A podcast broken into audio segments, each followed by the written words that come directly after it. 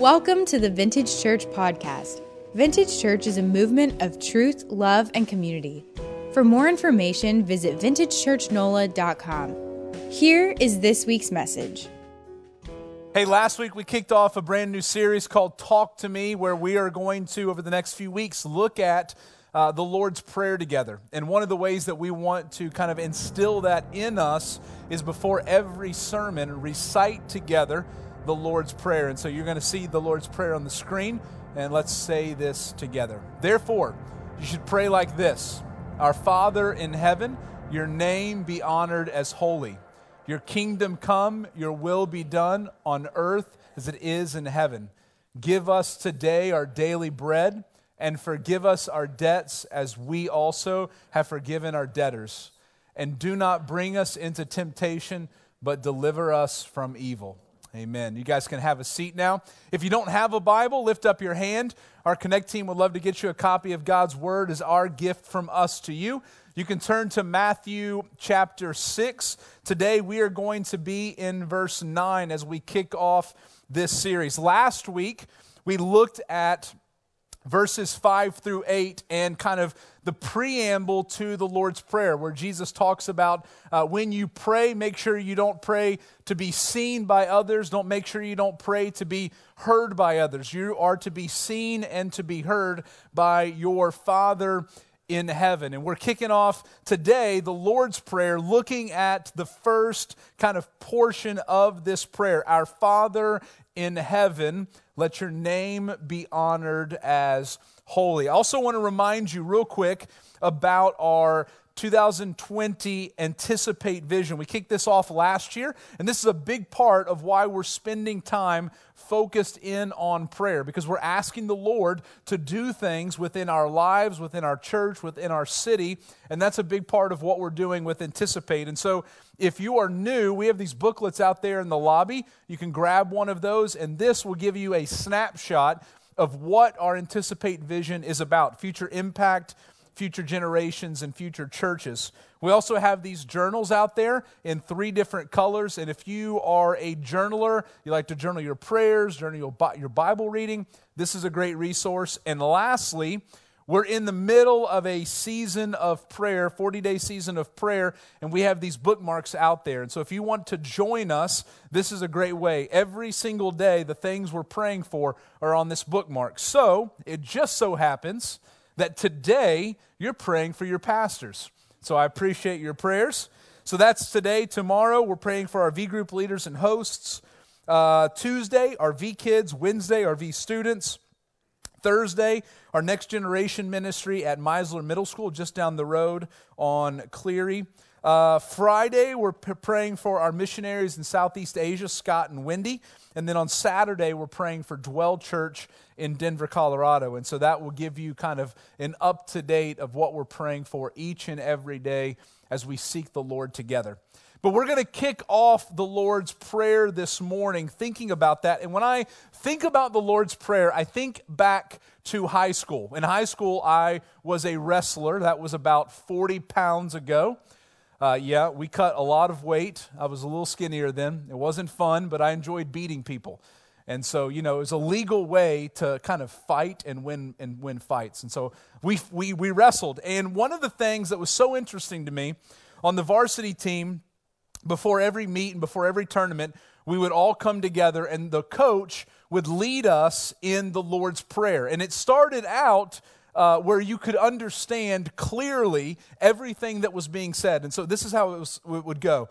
Our Father in heaven, hallowed be thy name. Thy kingdom come, thy will be done on earth as it is in heaven. I mean, literally, you would just go. And I'm thinking to myself, does anybody know what we're actually praying? Because you can't even understand the last few words of what you're saying. And here's the reality. For some of us, depending on what tradition or if we grew up in a tradition, that might be familiar to you. Because just like we did just now, for 2,000 years, people have been reciting, memorizing, saying the Lord's Prayer. And it's important. I think we need to understand and we need to know the Lord's Prayer. I think we need to meditate on the Lord's Prayer. We need to use the Lord's Prayer as a guide to prayer, but not as a formula for prayer. That was kind of the thing that was happening with our wrestling team. It was just formulaic. We were just saying it to say it. But what I want us to do over the next few weeks as we uncover and unpack what Jesus is teaching us is to be able to not just pray, "Our Father in heaven, let your name be honored as holy," but use that as a template for now how we should be praying. What should we be saying when we pray to the Lord? And so over the next few weeks, that's what we're going to look at. The Lord's Prayer is broken up into 6 petitions. The first 3 are very much God-centered, and the last 3 are more us-centered. And so that's what we're going to be looking at in the Lord's Prayer today. And so we're looking this morning at verse 9. Pray then like this: Our Father in heaven, let your name be honored as holy. And I want to ask you 2 questions this morning as we think about verse 9. The first question is this: do we know who we're talking to? Now, you might have said this before. Do you know who you're talking to? Right? People have maybe said that to you. And for us, we need to think about that question as we address God, because how does Jesus teach us to address God? Our Father in heaven. Now, the big key word there's many, but the first one that we're going to look at is Father. That word comes from the Greek word pater, which Jesus, while he might have known Greek, or they spoke Greek around him, Jesus and his disciples spoke Aramaic. And the word that Matthew translates into Greek, pater, is the Aramaic word Abba. And Abba is a different word. I mean, it's not like saying father. It's more like saying daddy or dad. It's a term of endearment. It's not necessarily baby talk. Some people have kind of compared it to that. But it did convey a close, intimate relationship between a child and their father. And so Jesus, from the very start, is getting into this posture to help teach his disciples that when you approach God, you need to be reminded that you're approaching your Father. And your Father is not this estranged Father. He's a close and dear parent. And so he's like your Father. You call him Dad, not just some distant God off in the universe. But also, I think what Jesus is teaching us here is because God is our Father, we only pray to God. How many of you love the movie Mulan? Any Mulan fans? Everybody know there's going to be a live action one coming out soon. And we were talking about this as a team a few weeks ago, and we started thinking about the song that she sings and the town people sing that I'm not even going to try and sing, right? It's the You'll Bring Honor to Us All song. Once I mention it, you're going to have the tune in your head and you're not going to be able to get it out of your head. Like literally during the week in the office, I've been singing the song and I'm like, no, I don't want this song in my head. But listen to what Mulan says and what the townspeople say. She says this: ancestors, hear my plea. Help me not to make a fool of me and to not uproot my family tree. Keep my father standing tall. Scarier than the undertaker, we are meeting our matchmaker. Who does she pray to? Her ancestors. Look at what the townspeople then sing. Destiny, guard our girls and our future as it fast unfurls. Please look kindly on these cultured pearls, each a perfect porcelain doll. Who do the townspeople pray to? Destiny. What we need to be reminded of is that when we come to pray, it's not just some random prayer that we're praying. It's not to, hey, whoever's out there, whoever is listening. And in Jesus' day, the culture would have dictated that. Jesus was teaching his disciples and the crowds around them that were all probably Jewish.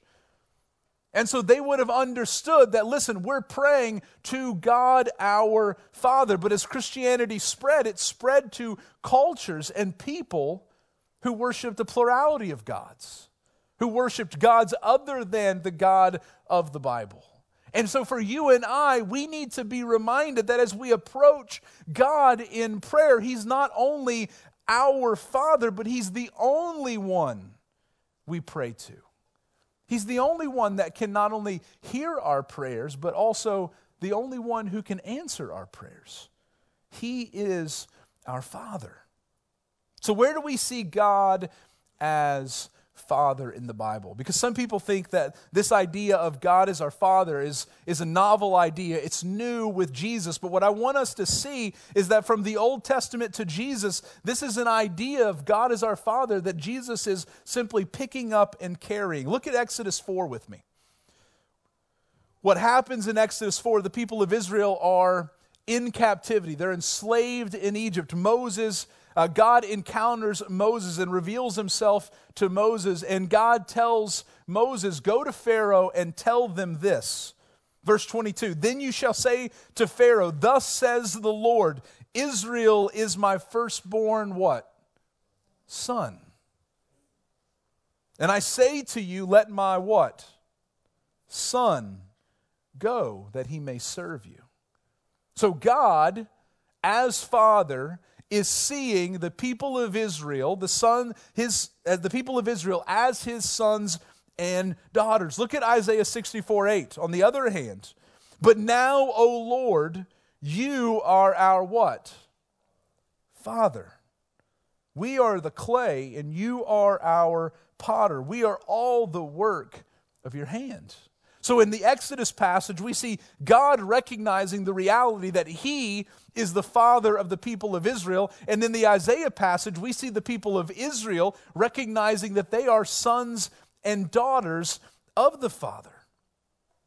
Where else do we see God as Father? Look at the life of King David. King David has a desire to build a temple for God. God comes to him and says, no, that's not for you. That's for your son Solomon. And as he's speaking to David, he says this about his relationship, God's relationship to his son Solomon. 2 Samuel 7, he says, I will be to him a father, and he shall be to me a son.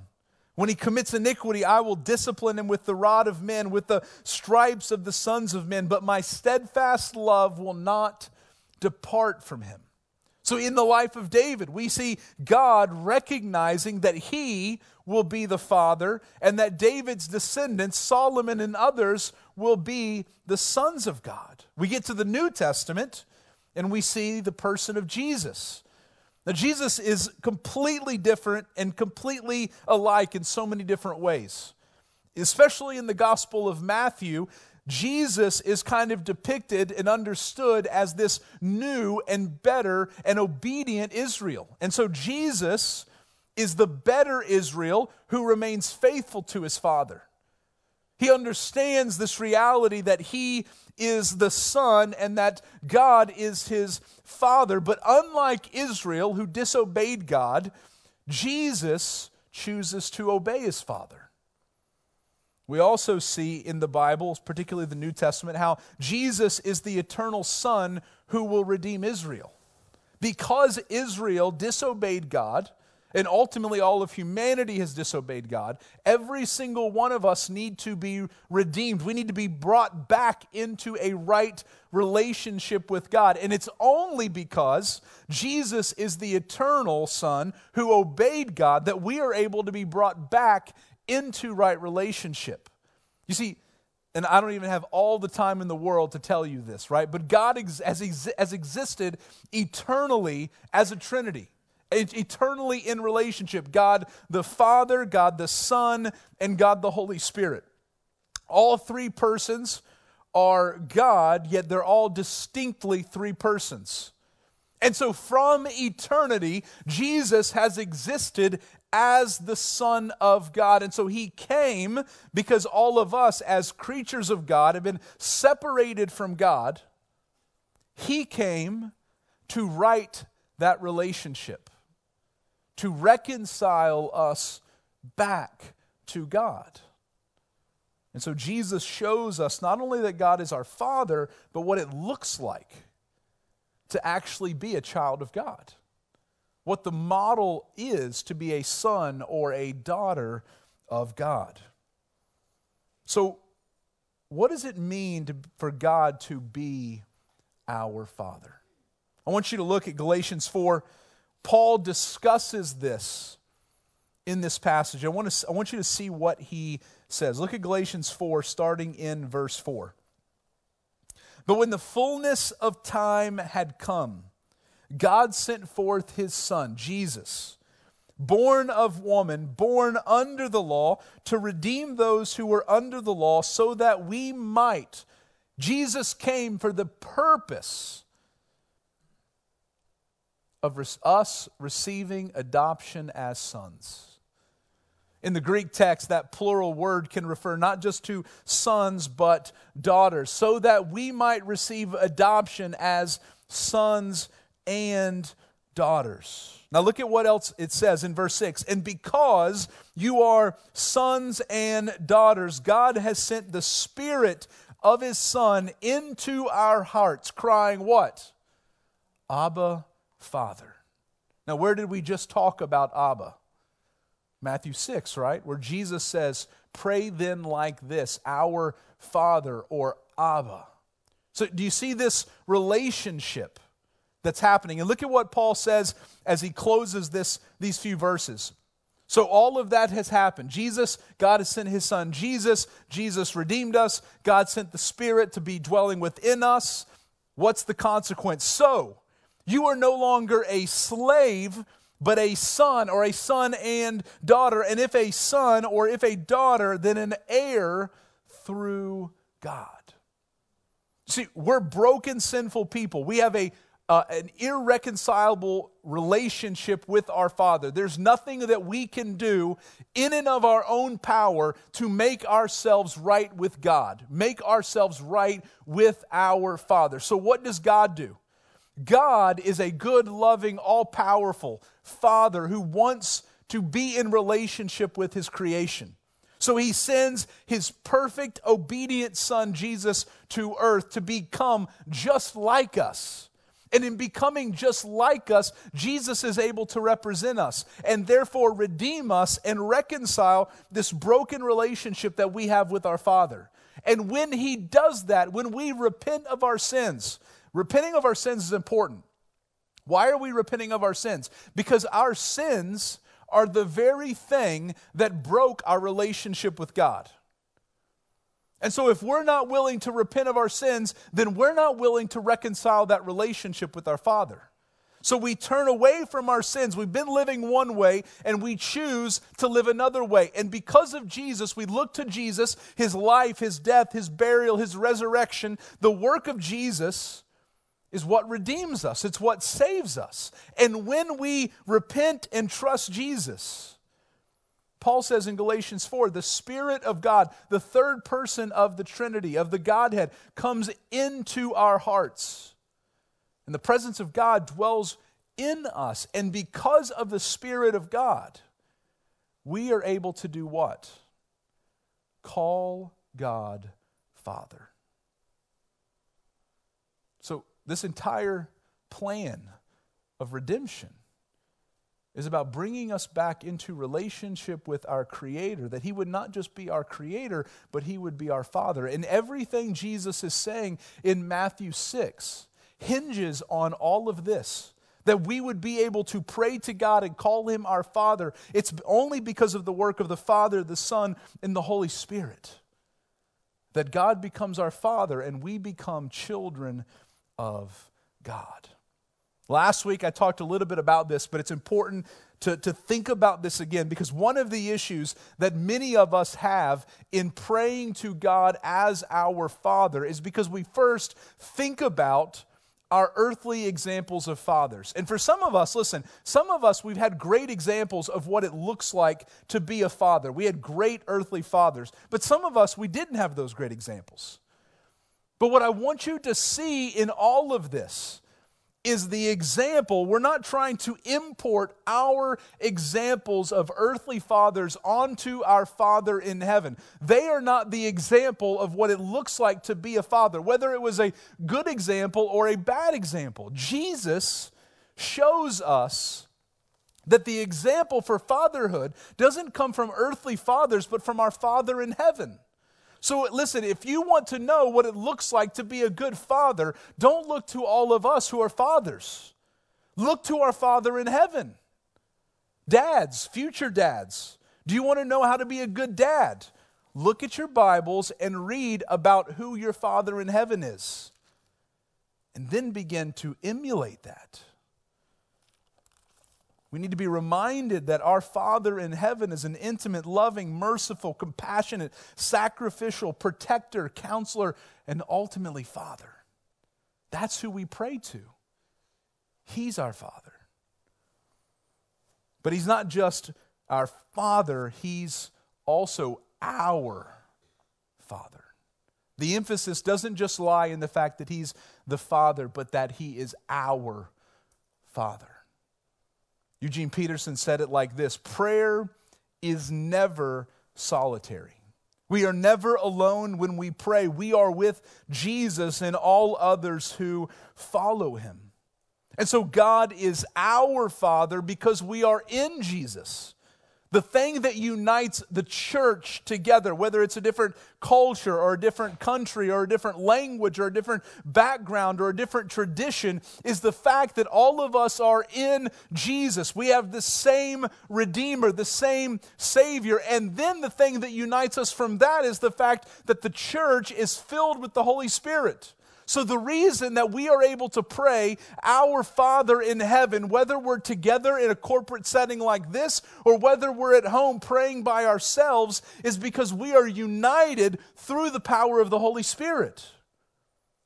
We're praying together because of Jesus. But God is also our Father when we pray together. That's why there's a great emphasis right now in our V groups. Our V groups are those small groups of 10 to 20 people who meet regularly throughout the city for transformation, connection, and multiplication.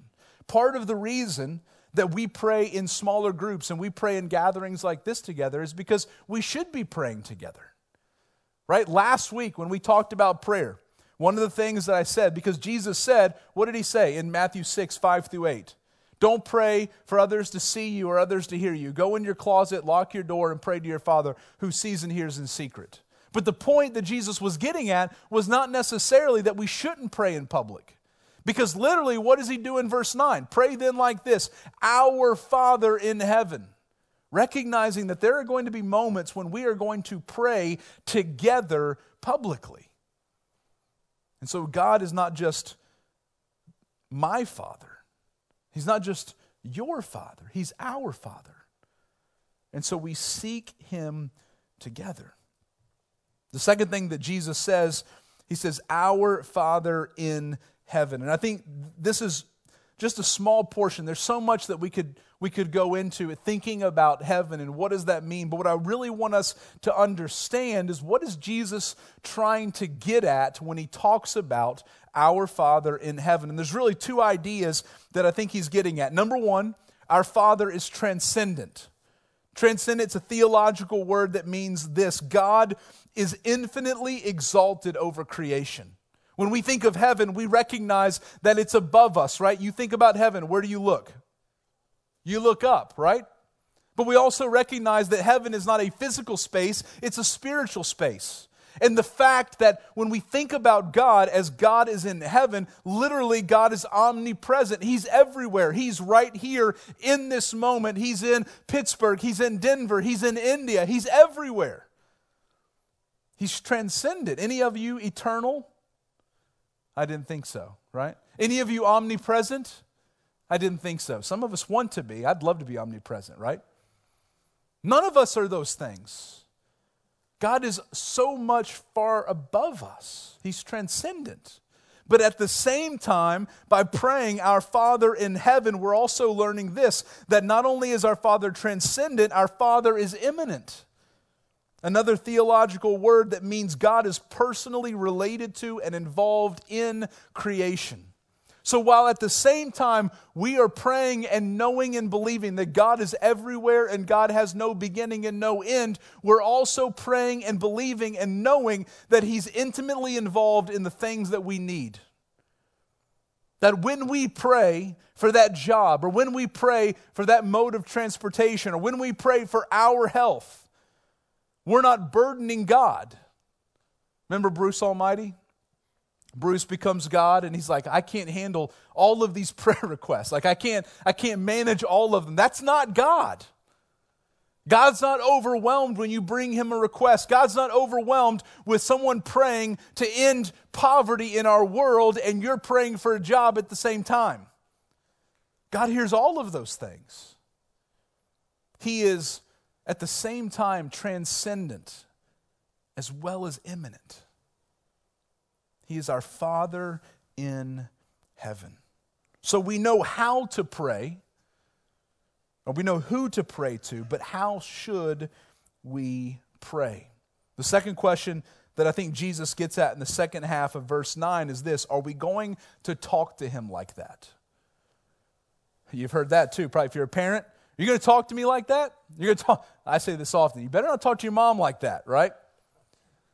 So for us, are we going to talk to him like that? The first thing that Jesus gets at is the name of God. Let your name, right, be honored as holy. And as we think about the name, we have to ask ourselves, what is the name of God? Again, the book of Exodus, the people of Israel are in captivity. Moses is in the desert wandering as a shepherd, and he sees a burning bush and he encounters God. And this is what God and Moses say to one another. Then Moses said to God, if I come to the people of Israel and say to them, the God of your fathers has sent me to you, and they ask me, what is his name? What shall I say to them? And God said to Moses, I am who I am. Wow, what a name, right? Anybody want to be named I am what I am? Or I will be what I will be? But that's what God gets at, and we're going to talk about that. So God said to Moses, I am who I am. And he said, say this to the people of Israel, I am has sent me to you. So God gives his name, and then he clarifies in verse 15. God also said to Moses, say to the people of Israel, the Lord, the God of your fathers, the God of Abraham, the God of Isaac, and the God of Jacob, has sent me to you. This is my name forever, and thus I am to be remembered throughout all generations. And so the name of God is significant. And what God is doing here is he's naming himself. The word, I am what I am, comes from 4 Hebrew consonants, which we pronounce as Yahweh. It's literally, it's YHWH. Ancient Hebrew didn't have vowels. Earlier, I went through an English grammar lesson. Do we all know our vowels? A, E, I, O, U. Sometimes, and. I can't believe that. I was corrected on, I was right, and they tried to correct me. Did you know that W can sometimes be a vowel? Sometimes Y and W. Shame on you school teachers. Shame. Right? So, but in ancient Hebrew, there were no vowels. And this name was honored so much that no one said it or no one wrote it. And so literally, the pronunciation of it is kind of lost. We don't really know because no one said it or no one wrote it. And in the ancient Hebrew and even modern day, they don't say or write this word. When they come to this word in the Hebrew Bible, they, instead of saying Yahweh, they say Adonai. Adonai is the Hebrew word for Lord or Master or Sir. And so in all of this, what you see is how much reverence they had for the name of God. The fact that they would never write it or they would never say it, because names meant something in the ancient world. It meant something for God to say, I am what I am, or I will be what I will be. Think back to the story of Abraham and Sarah. Abraham and Sarah are old as in not able to have children old, right? God comes to them and says, you're going to have a child. What does Sarah do? She laughs. They have a son. What do they call him? Isaac. You know what Isaac means? Laughter. Names carried meaning in the ancient world. And so God's name, the reason he says Yahweh, I will be what I will be, or I am what I am, is because he was declaring something about who he is. God's name, just like we talked about as God, our Father in heaven, God's name is an example first of his transcendence. That part of in his name is just this statement of existence. That before time, I am. Before time was, I will be. And so part of what we learn from his name is simply his transcendence. But at the same time, in his name, we see his immanence. The fact that an eternal, all-powerful, omnipresent God exists and wants us to know his name reminds us that he's immanent, that he's close, that he's near. I mean, you just think about that, right? In mythology and in other cultures, the humans bothered the gods. And like those peons, we've got to deal with them, right? This God, our Father, stoops down to us. And he not only wants to have a relationship with us, but he wants us to know his name, which is one of the most important things in a relationship, what you call another person when you encounter them, when you engage with them. So God is reminding us that in his name, yes, he is transcendent, but at the same time, he's immanent, he's near. He wants to have a relationship with us. And so we pray, our Father in heaven, let your name, and the second part that we get to is be honored as holy. We honor God's name as holy because it stands in for who he is. Right? When you think about Dustin Turner, you think about me as a person. When you think about the name of God, or you say our Father, or you say Yahweh, you say Jesus, right? You think about the person of God. And so by Jesus challenging us to say, let your name be honored as holy, what we're doing is not just honoring the name of God, but actually honoring the person of God. In our prayer, think about this. The last time you prayed, what was the first thing that you did in prayer? Did you say, our Father in heaven, and then begin to list off every single thing that you needed from God? Or did you first praise him? Did you first honor him? Because that's what Jesus is encouraging us and telling us to do. Because here's the reality. We do not make God's name or God himself holy. He already is. And so the point of this, right, there's a reason some of you I know have asked questions about what translation are we reciting from, right? How many of you on a normal everyday basis use the word hallowed? Yesterday, that was such a hallowed event. You know, I met that hallowed person. No one does that, right? We don't use the word hallowed. And so we've been reciting the Christian Standard Bible because I think in this particular instance, they get at what the word means, what it means to hallow something, to let God's name be honored as holy. So when we pray and we praise God first in our prayer, we're not making God or his name holy. It already is holy. We're simply honoring God for who he is. We're honoring his name. So the question for us as we think about this is, how do we honor God's name as holy? What does it look like for us in our lives? The first thing I think is we obey God. We honor God's name as holy in obedience. I mean, think about this, right? As a kid or maybe your own kids, it mattered how you acted in public, did it not? When I go out to different places, it matters how my kids act in public. Why? Because it's a direct reflection on my parenting.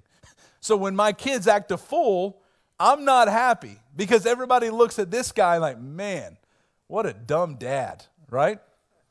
But if my kids act well and they behave, man, that reflects on me. And our obedience is the exact same way. When we are obeying God in front of the entire world, when we are doing things and saying things and acting a certain way, and people look at us and they say, man, why do they act like that? And we say, why? Because God is our Father, because we're Christians. It reflects well upon God, not poorly. And so part of our lives, we're to live our lives in obedience to God, because when we do, not only do our lives honor God as holy, but everyone around us sees how we're acting and behaving, and they begin to honor God based on our behavior. We not only honor God's name as holy through our obedience, but second, we honor God's name as holy through our worship. Everybody's heard of a selfie, right? But have you ever heard of a shelfie? Might be new to you. I took a shelfie this week.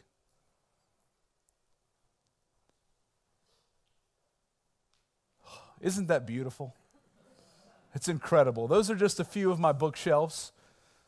And I could point out all of these books to you and share them with you. But the point of a shelfie is to put on display my shelf of some of my books, and to showcase everything that's on that shelf.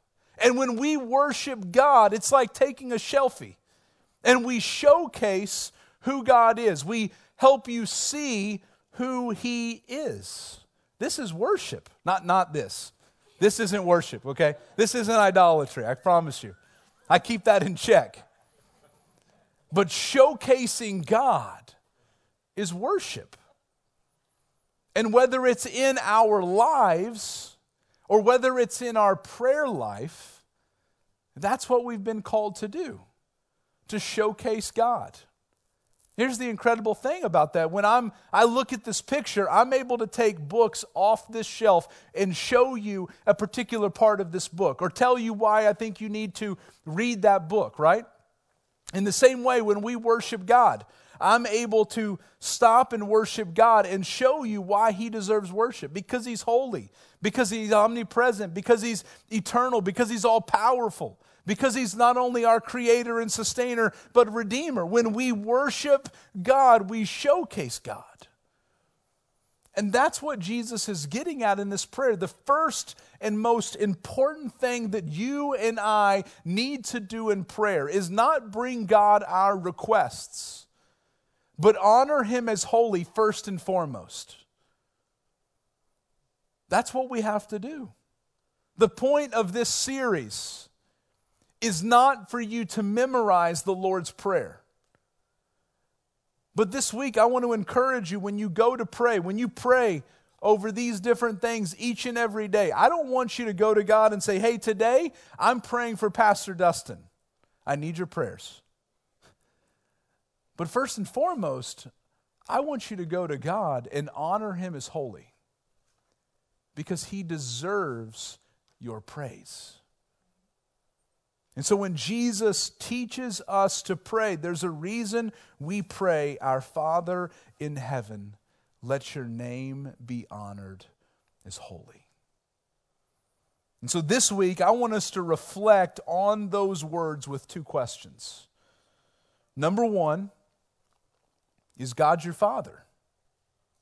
Now that question can go in two different directions. First, Jesus teaches us how to pray. And what does He assume right off the bat? That God is our Father. How is God our Father? Through the person of Jesus. And so the first thing that all of us have to address is whether or not we know Jesus. Whether or not we are sons and daughters of God through Jesus. And if you're not, the Bible tells us to repent, to turn away from our sins, and because of the work of Jesus, trust in the person of Jesus. The life, death, burial, and resurrection. To trust Him. The second way this question can go is not just to recognize whether or not God is our Father, but whether or not we want to call God our Father. For some of us, although we're Christians, we struggle with God as our Father because of what we've seen from our fathers. But it's important to recognize that even though our earthly examples have not been great fathers, our Father in heaven is perfect. And we can still call him our Father. So is God your Father? But the second question is this, is how will you honor God's name this week? In just a moment, we're going to spend some time in prayer. And yes, I want you to think about this week, when you pray to God, how are you honoring God as holy? But don't just think about your prayer life. This week when you're at work, this week when you're at home, this week when you're out with friends, how will you honor God as holy? Because how you honor God's name and how you honor God's person as holy will ultimately reflect not only on you, but on him. And so this week we pray, our Father in heaven, let your name be honored as holy. Let's pray. Father, thank you for loving us. Thank you for being our Father. Help us now as we respond to you. Help us to let your name be honored as holy. We ask all of this in the name of Jesus. Amen.